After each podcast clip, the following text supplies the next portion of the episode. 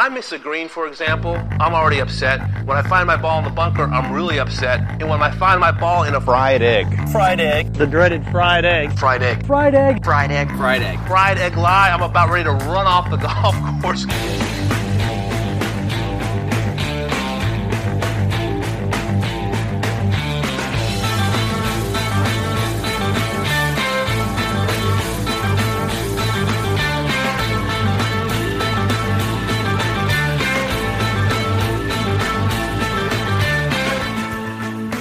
Hello and welcome to the Fried Egg Podcast. My name is Garrett Morrison, and today we're talking about the evolution of the Old Course at St. Andrews.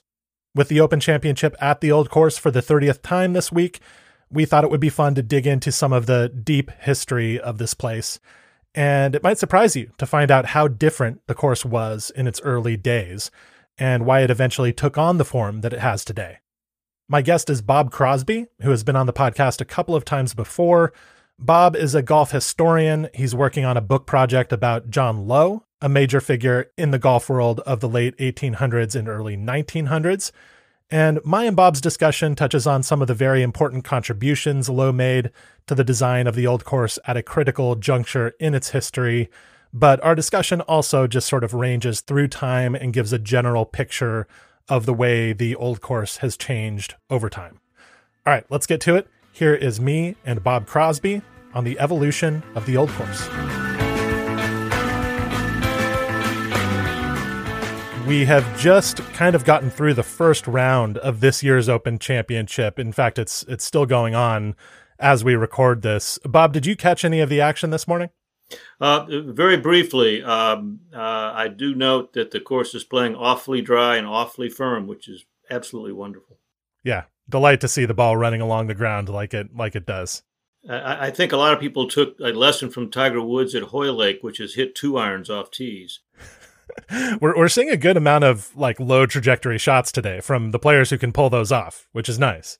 Um, so we were gonna dive a little bit into the past of St. Andrews. You know, most of our discussion is going to revolve around the St. Andrews of the 1800s and early 1900s.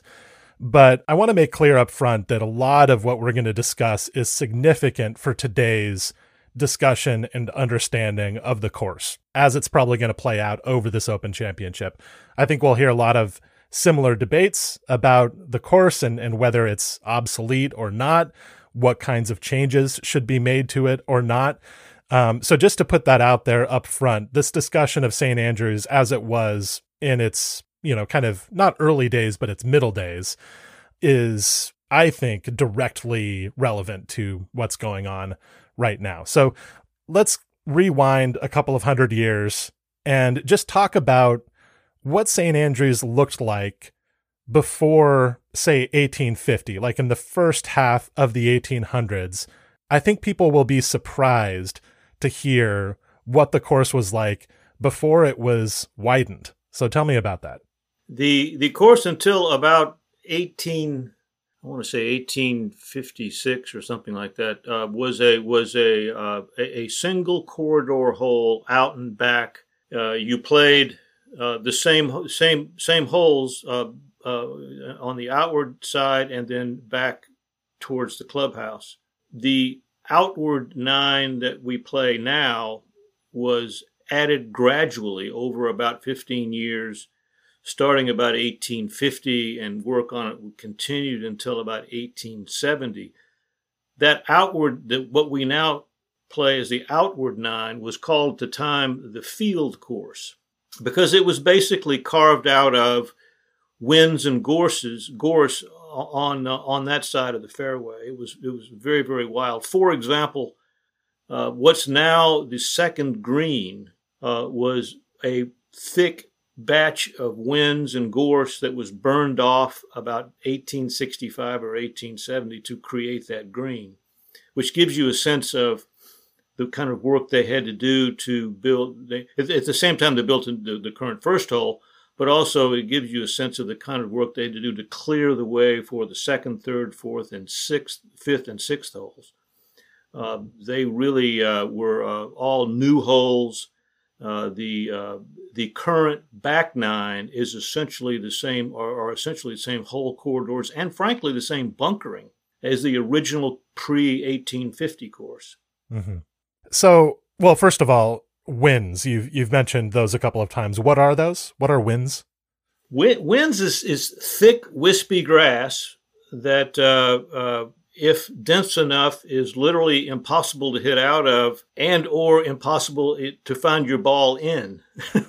Right. I've lost many balls in whins gorse is a very nasty animal which is uh, lots of thorns. I don't recommend even if you see your ball in a gorse bush don't reach in to grab it. It'll rip right. your, your this happened to me a couple times. It'll rip your glove off and gash your hand yeah, yeah. Forget about playing it. You shouldn't even try to retrieve it.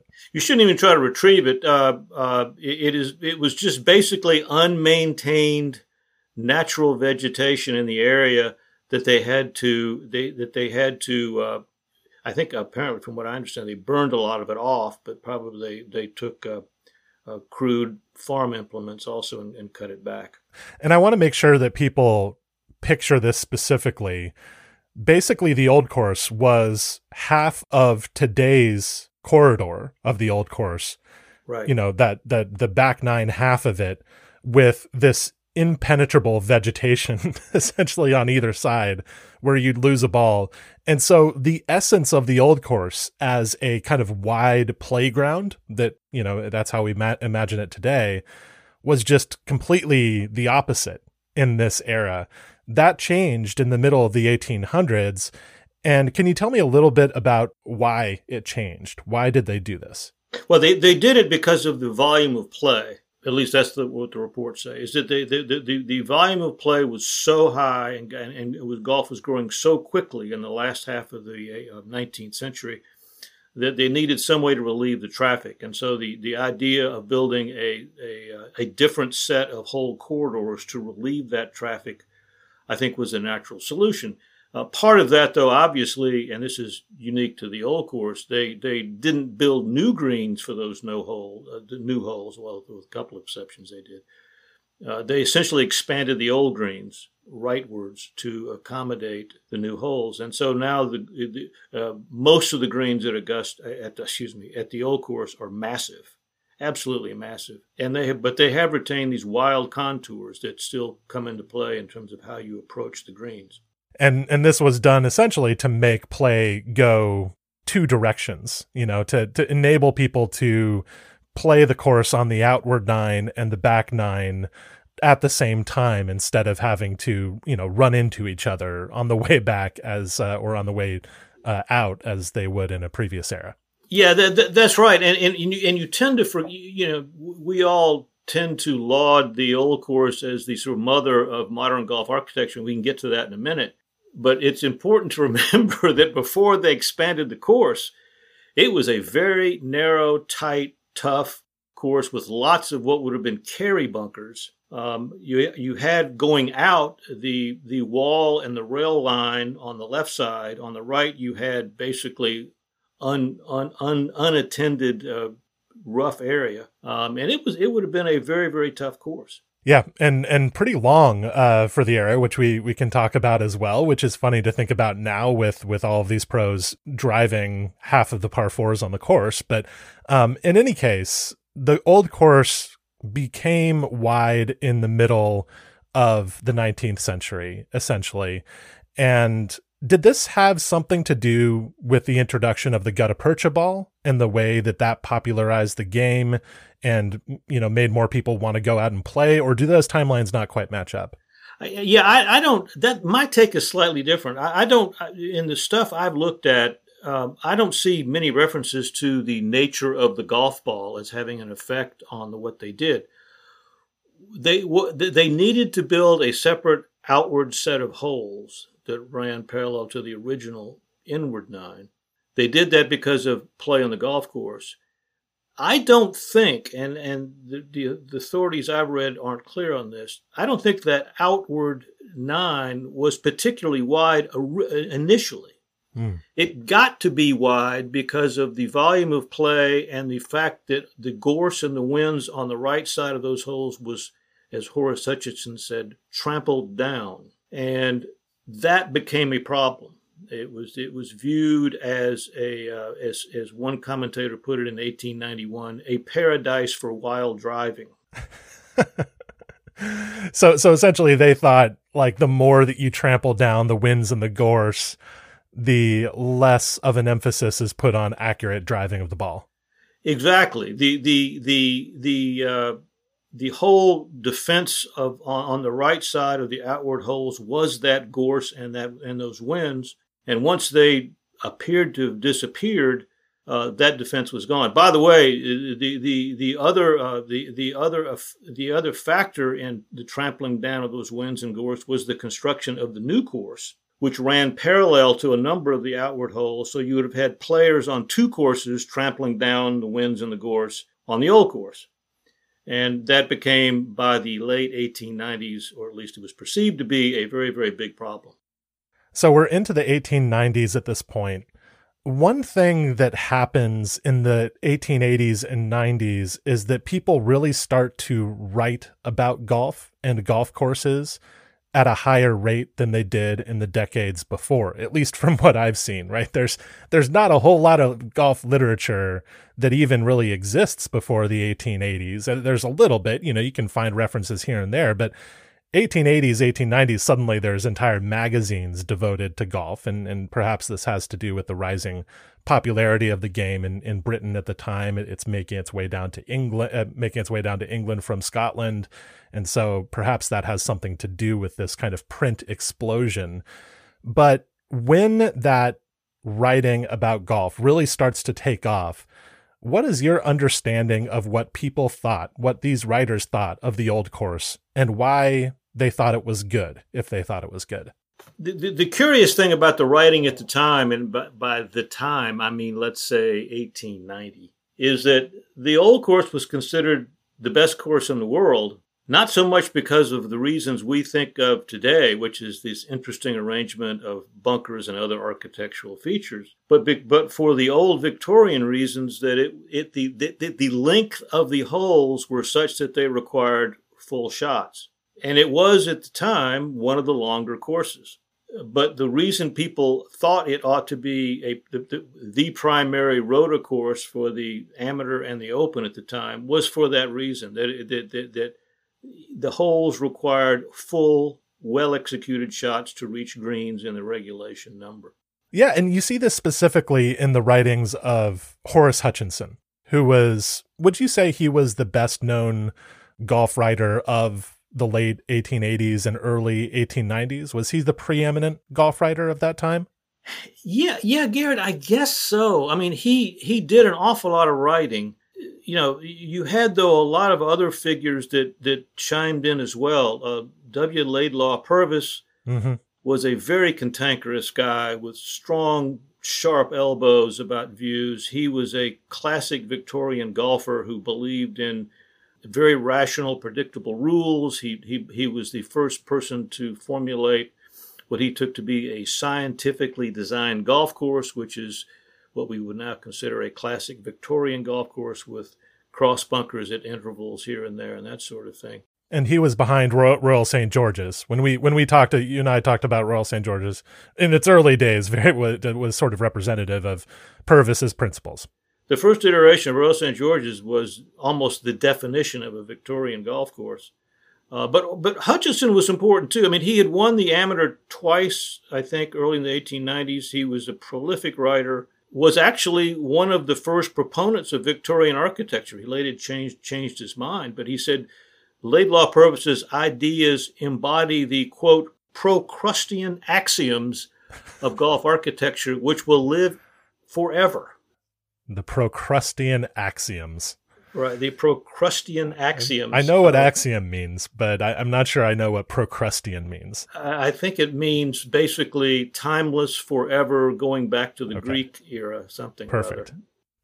yeah, I mean, this is sort of how Hutchinson writes too. Uh, but, you know, something that's striking about Hutchinson's writing about golf courses in the early 1890s. I'm thinking of his book Famous Golf Links in particular, right. where he has an extended description of the old course.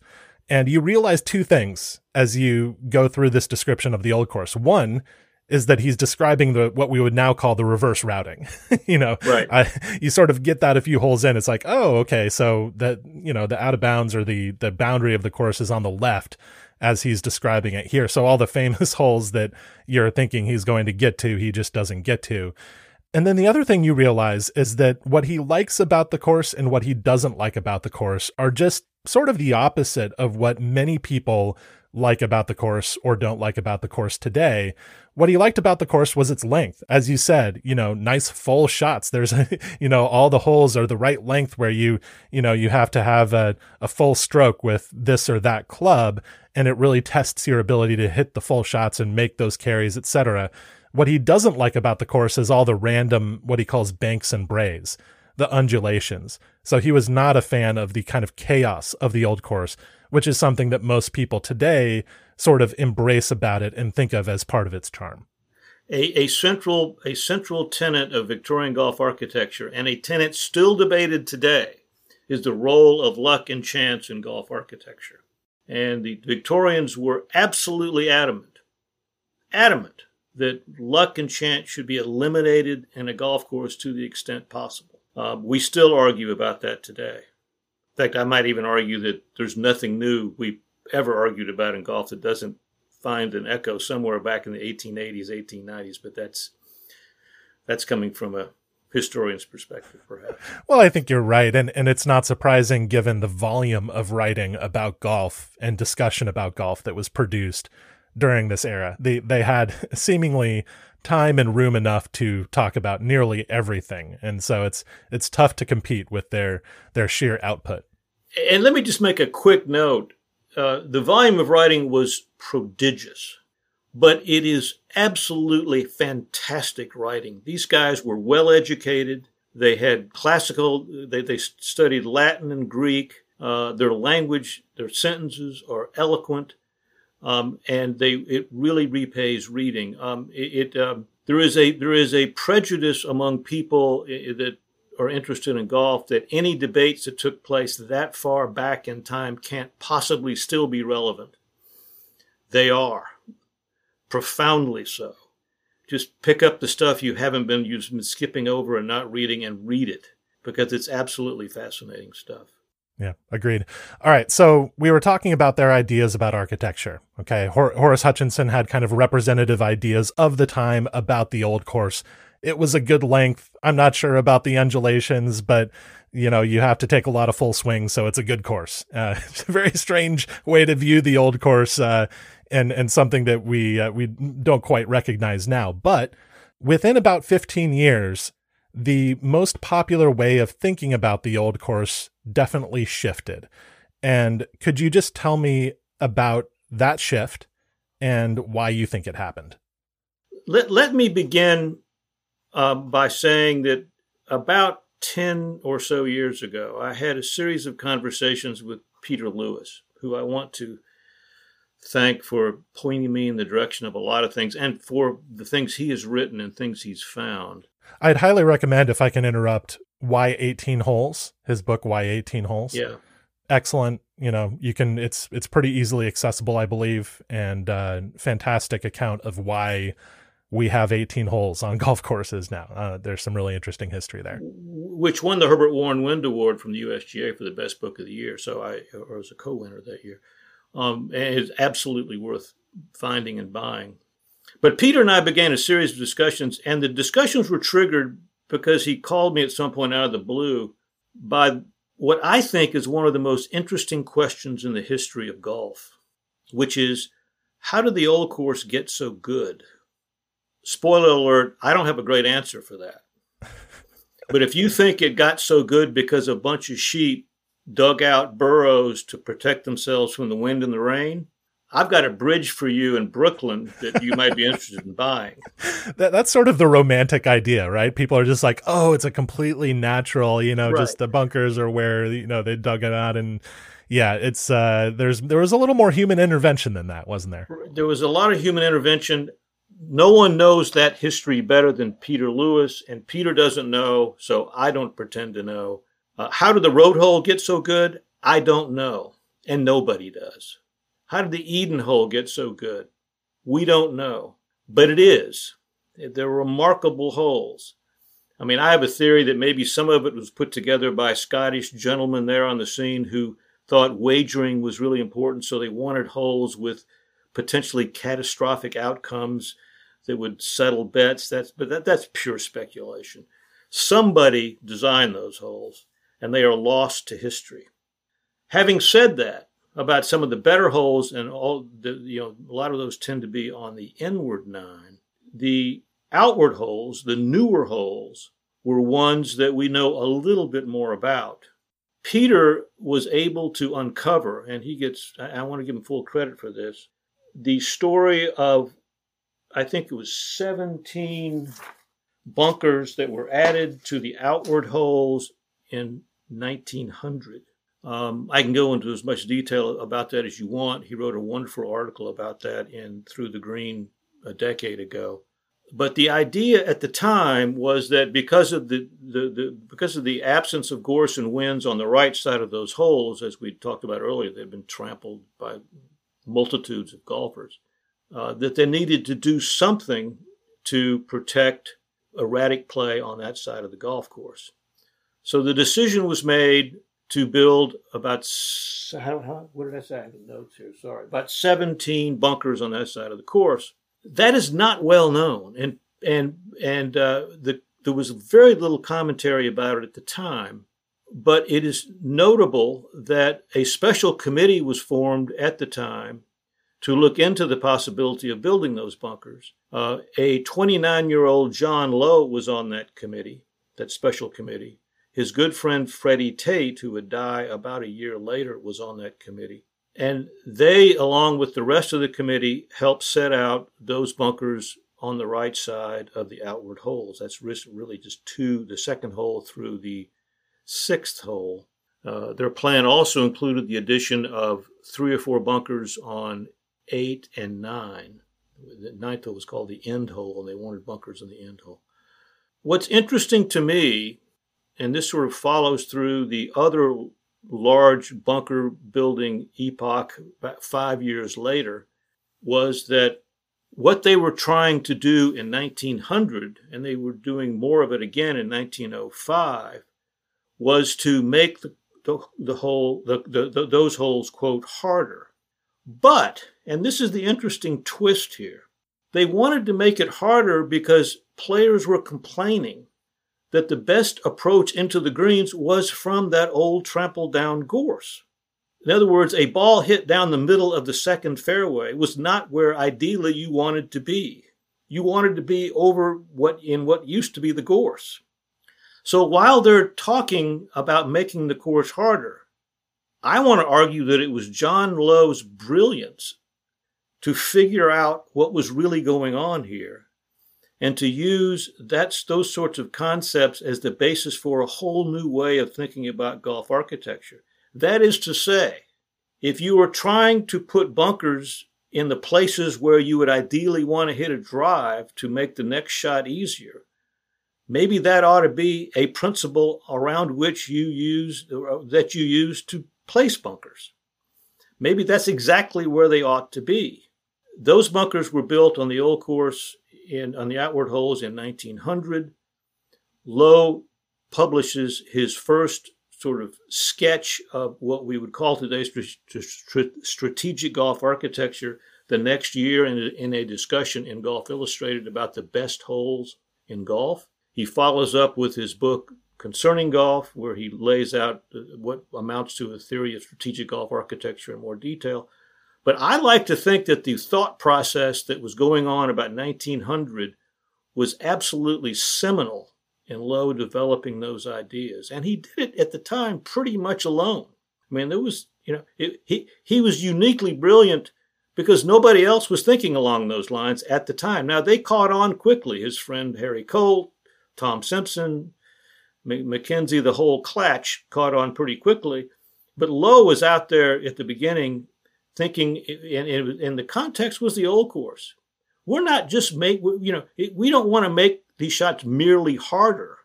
We want to make them more interesting. And the old course setup made that kind of thinking possible. It was just it was maybe purely by chance that the best approaches to the outward holes was from the right sides of the of the of the hole corridors, which happened to be old gorse. And that leads, you know, it's, it's a fairly thin, fairly short step from that to thinking about strategic golf architecture and how and, and theories of how bunkers ought to be placed. This episode is brought to you by Goodr Goodr makes $25 active sunglasses for anyone.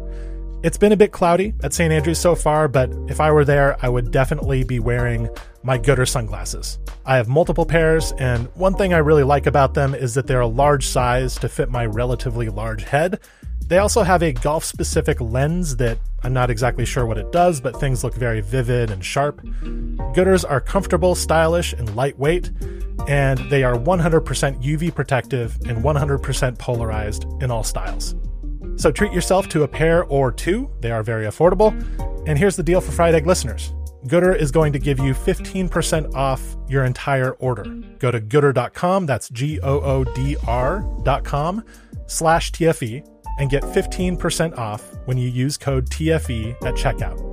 All orders over $50 get free shipping in the US. Again, that's code TFE at G O O D R.com slash TFE.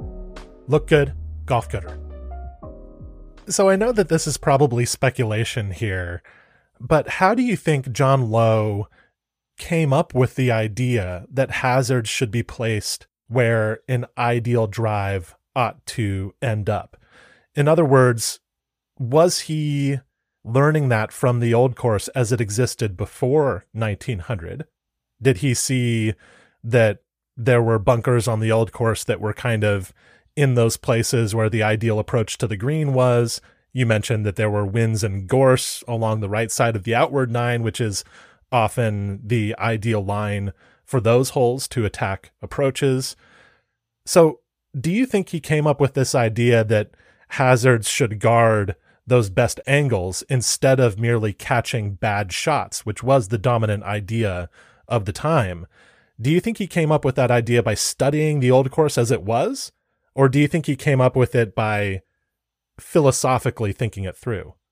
I who knows number one. Yeah right. I, I, I, tend i tend to think that he was trying to solve and help a group work through a very practical problem. The solution to which led him to think more broadly that maybe we're working here with a different principle of golf architecture at least the one we, we haven't talked about much before let me note that at the same time those discussions were going on, probably in the winter of 1900, Victorian golf architecture was at its peak. It was the dominant theory of how you design golf courses. There were proposals at the time to deal with the problem of the gorse or the absence of gorse on the, on the right side of the outward holes. There were proposals to build trench bunkers all along the right side of the course and all along the left side of the course. There were other proposals to build trench cross bunkers across the course. Oh my God. Classic Victorian ideas that interestingly were all rejected at a time when those ideas were common currency in golf architecture.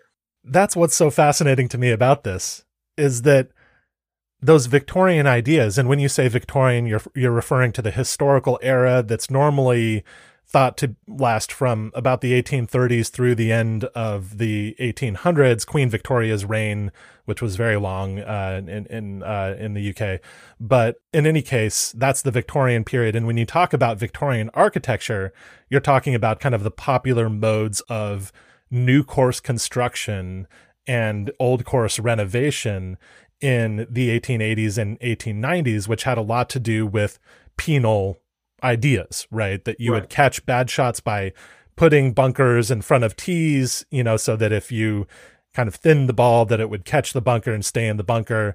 You would put bunkers along the sides of holes so that if you sliced it or hooked it, you would be in a bunker. The idea was to penalize shots by putting bunkers where bad shots ended up.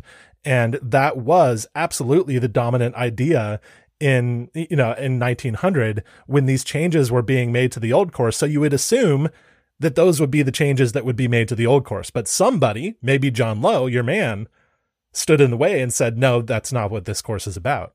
The, the, the, the, the paradox of the changes in 1900 to the old course, and the paradox continues in 1905, is that in an attempt ostensibly to make the holes harder, they were also making them more strategic.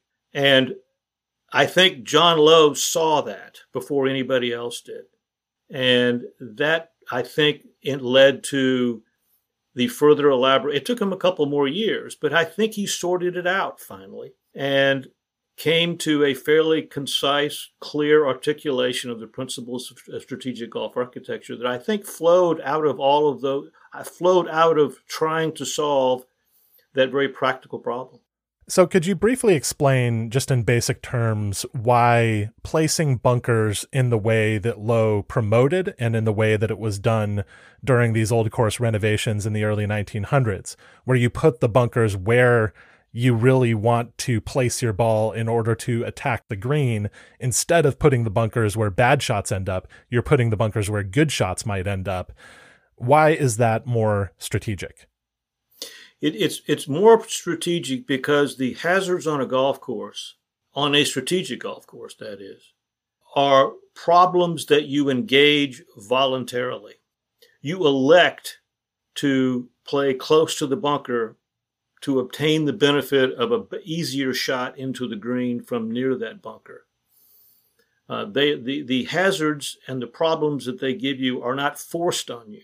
Uh, and penal architecture, what we today call penal architecture, and what and, and to some extent the Victorian architecture of the time, forced hazards on you. You had to negotiate them whether you wanted to or not. In the case of Victorian bunkers, you typically had to carry them. And if you couldn't hit the ball well enough to carry them, you were a dead man. You were in the bunker, and it would take two or three shots to get out of these cop bunkers with huge lips that were just disasters. And so the, the idea of introducing the concept of elective difficulties, essentially, is, I think, at the heart of strategic golf architecture. You take on as many problems as you have an appetite to take on. You can avoid them too. If you have no appetite, then don't take them on. But you may find yourself with, for, you know, more difficulties on the next couple of shots if you do. Um, but those are choices uh, that strategic golf architecture creates and I think why strategic golf courses are so wonderful to play. All right. So, another thing that's happening at this time is the introduction of the Haskell ball.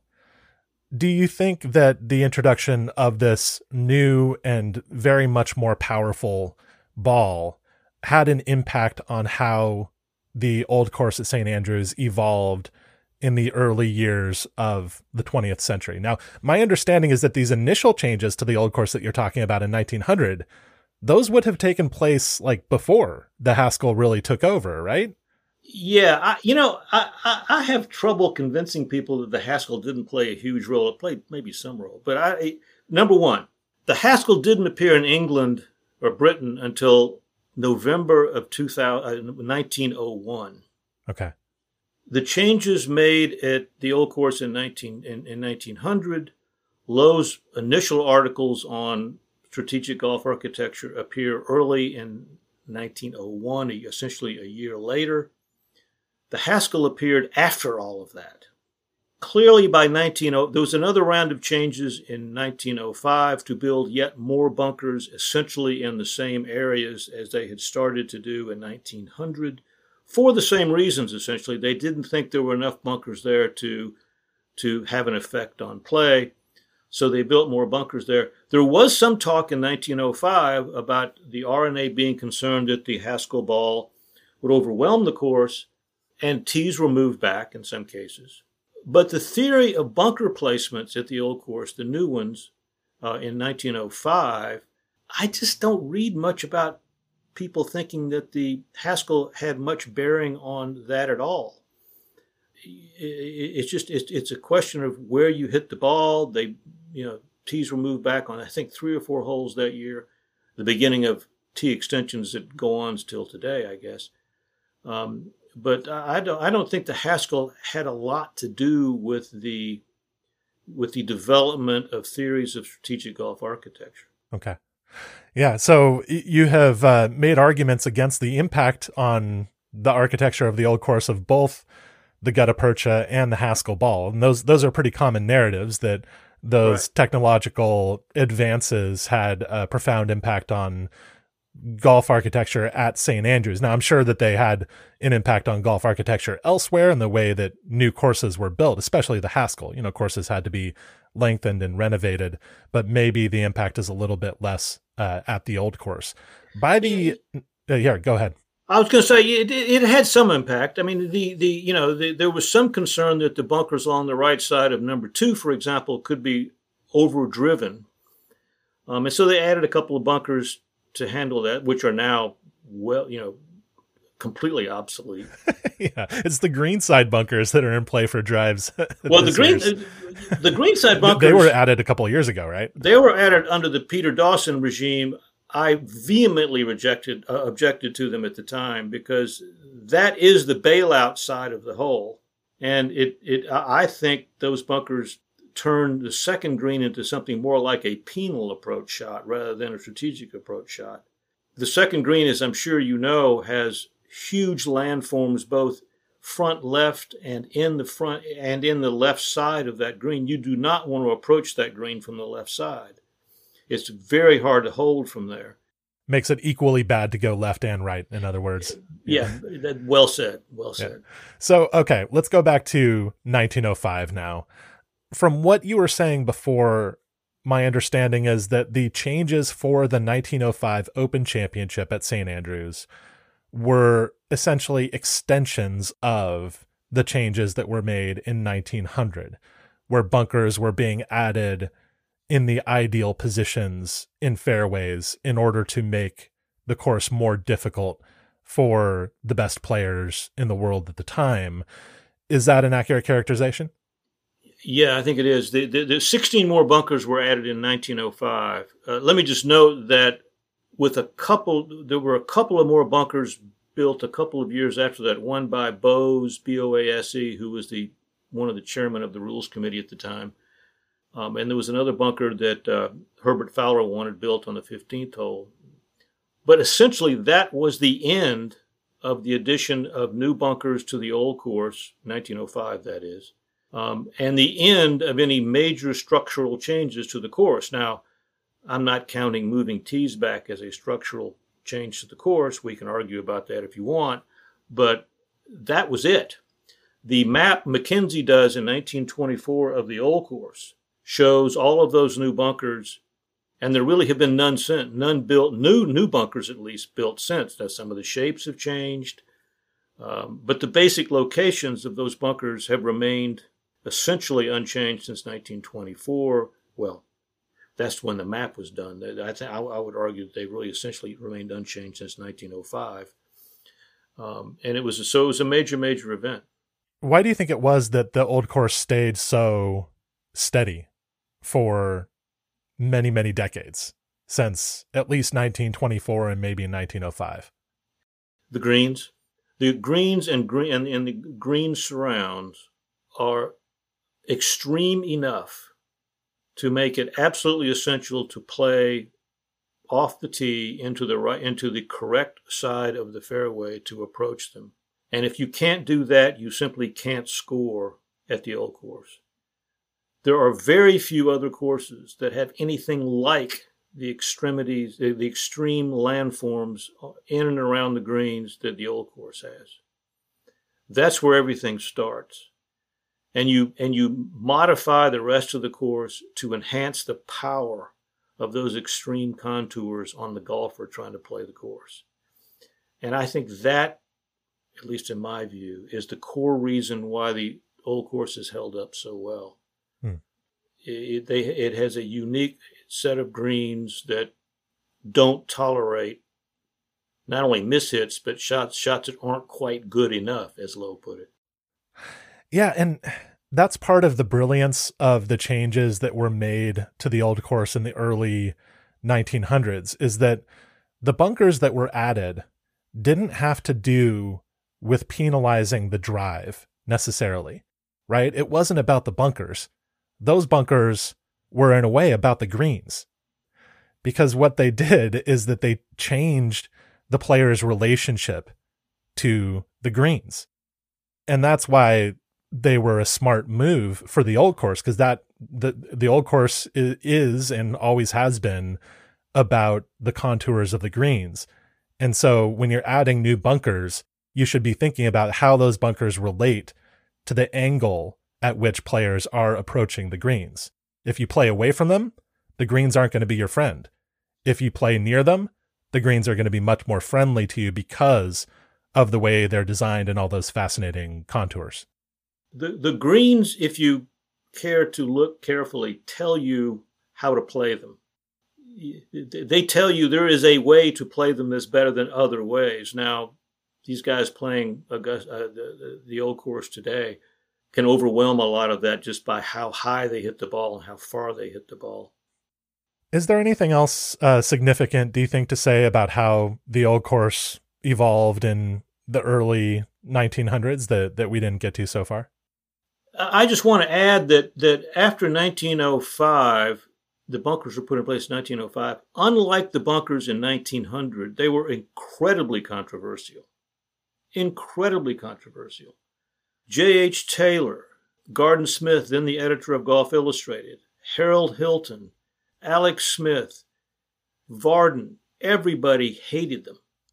They thought that they were brutally unfair.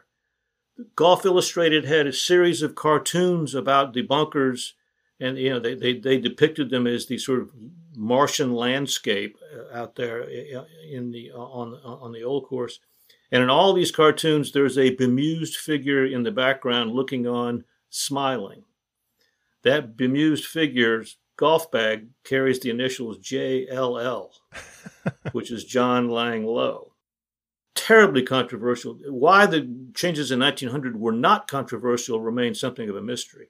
Taylor writes an article condemning the changes to the course, which was an indirect attack at Low. Low responds in 1907 in Nisbet's directly to Taylor and it is a further wonderful articulation of the basic theory of strategic golf architecture, where I think, I, well, my view is that Low dismantles Taylor. Um, but it's a remarkable exchange. The, the, the 05 changes were uh, remained controversial for several years, for several, maybe decades. Why do you think it is that they stayed?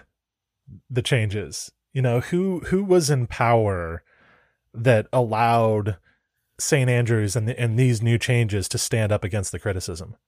Good question. Good question. Let me. I think. Well, number one, Low remained a very, very powerful, powerful figure in the R&A until his death in 1929. Yeah. So you didn't mess with the old course as long as he was alive. now, number two is that there were, in fact, several proposals in the 30s, including one in the late 30s on the eve of World War II, to combine some of the holes on the old course with some of the holes on, I think it was the Eden course and maybe the new course, to strengthen some of the old course holes at the turn, 8, 9, 10, some of those holes back in there. Harry Colt threw, had some interesting ideas about that. This is 38 or 39. The war comes, nothing happens, and the idea is dropped. So it was to some extent a, a matter of just chance that changes weren't made. But after World War II, nobody had any money. Nobody really had any money to invest in course changes, maybe into the 60s or 70s. By that time, no one dared make significant changes to the course, and I think that's sort of the story. But people thought about it in the 30s. It was it was on the table. And history intervened. I mean, maybe the changes would have been made if uh, right everybody right. had to sort of abandon golf for uh, for several years, uh, and so maybe things would have been different. Yeah, there, there, there, are many things that caused Low to spin in his grave since his death, but that's not one of them. He was smiling in his grave about that. right, exactly. All right, well, so uh, fast forward to today. The old course is still essentially the course that Low defended in the early 1900s, right? The course as it stood in 1905. Now, I don't know exactly how long the course played in the 1905 Open, but in the 1911 Open, it was right around 6,500 yards. So I assume that that's that's more or less what it was, which was, you know, a, a good long course for the day. Right. Now the course is playing somewhere in the range of 7,300 yards. There are tees on other courses. I think I agree with you that this has not made a structural change to the course, that that's sort of cosmetic in a lot of ways and, and maybe necessary given the lengths that guys are hitting the ball today. But, you know, as you consider the way that the old course is being played now, how do you see the future of the old course playing out? Do you think it's going to stay essentially the same? I mean, some rough has been added, as we've discussed on the website. An article by Tony Deers is on there about rough that has been added on the 16th holes, the 17th hole. You know, so there's there's little things like that. But do you see big changes in the old course's future? And if not, do you think that the Open Championship should continue to go back there? Or if it would be better, maybe if it just let it be? Let, us see how the scoring is this year. I, I, I do worry about that. If somebody wins at 30 under par, are people going to cool on the idea of coming back to the old course? It is because, well, with some exceptions, it's out of land. I mean, there's just there's just so much that they can do to extend the course. And by the way, if you do the math, and I'll keep this quick, if you want the course today to play the same length that it played, say, in 1920, based on a comparison of driver links then to driver links today. The course today needs to be about 8,400 yards. right. Eight, eight, there's not 8,400 yards in the town of St. Andrews to build that course. so we're going to have to live what, what, what, with what historically plays, even at 7,300 yards, a, a radically short championship course, particularly if it's dry and firm. So I worry about that. I really do. Um, uh, and maybe we just don't care about scores. I, we say that, but we really do care about scores. it, it, becomes a part of the narrative every time. You know, there are a lot of people beforehand who say, "Oh, who cares if they're 35 under? They're still all playing the same course." But you know, if they get to 35 under, then that's the story of the week all of a sudden, and the R&A doesn't like that. I, I have a debate on Golf Club Atlas every six months over whether par matters. I think it does matter, actually. Um, I think there's this mystical entity that's par that you try to live up to, and you can pretend you don't care. You care. you care. And the, the effect of par on people's thinking about golf courses, I think it would be can be problematical at the old course. I hope that doesn't happen, but I'm wor- I worried it might. Yeah. Well, so who do you think the old course serves now? Because it used to serve the best players in the world, right? This was considered a test for the very, very best players. It was a hard course. I mean, just looking up what the scores were at the 1905 Open and keeping in mind that the year before, you know, Jack White had set uh, what I believe was a scoring record at 296. You know, various people had gone under 70 on the last day of of that Open Championship at Royal St George's. 1905, James Braid wins at 318. His low score was 77. He won with rounds of 81. No, the low, low score of the week, I should say, was 77. James Braid won with rounds of 81, 78, 78, 81. All right, just just this morning, uh, a 64 was was fired by by Cameron Young. We are in a very different era of the old course, but the old course still serves the average golfer pretty well, right? The average golfer will still hit some longer irons into holes, you know, depending on how how much club head speed they have, I suppose. And so have we just come to a point where the old course just shouldn't be expected to serve pros? I think we have probably no choice about that, although I'm open to ideas. I think the principal constituency that the old course serves today is number one, regular golfers like me and maybe you. But number two, and maybe this is even more important, it serves architects. It is a model of good design, whoever the original architects happened to be, and again, we don't know who they were. It is a historic model that has been written about, thought about, discussed for 150 years or so. And for that reason alone, it is an important golf course. It is for that reason, frankly, that I was I was shocked by the changes that uh, were put on you know the new bunkers on the second hole. Um, they they resloped, I think, the eleventh green back five or six years ago. It is such an important course as a marker for a certain kind of architecture that for that reason alone it needs to be left alone. Now, if you want to put tees back an additional 60 yards and you've got the room to do it, have at it. But leave the greens alone, leave the bunkering alone, leave you know the the the the, uh, the fences alone. Just it, it, it, is a it, it is a monument to golf architecture that everyone has aspired to one way or another and should be and should be preserved for that reason. And I, it seems to me that's the best possible reason. Whether you and I enjoy it is almost irrelevant. We will, but it's irrelevant. What matters is that it is a it is a placeholder for architecture and an important sort of touchstone that, that we always go back to and rethink and reanalyze and look at again. And that's a very rare sort of thing. All right, Bob, it's always a pleasure to talk to you. Thanks for being here today. And uh, in case the message wasn't clear enough, leave the old course alone. a pleasure. Thanks, Gary.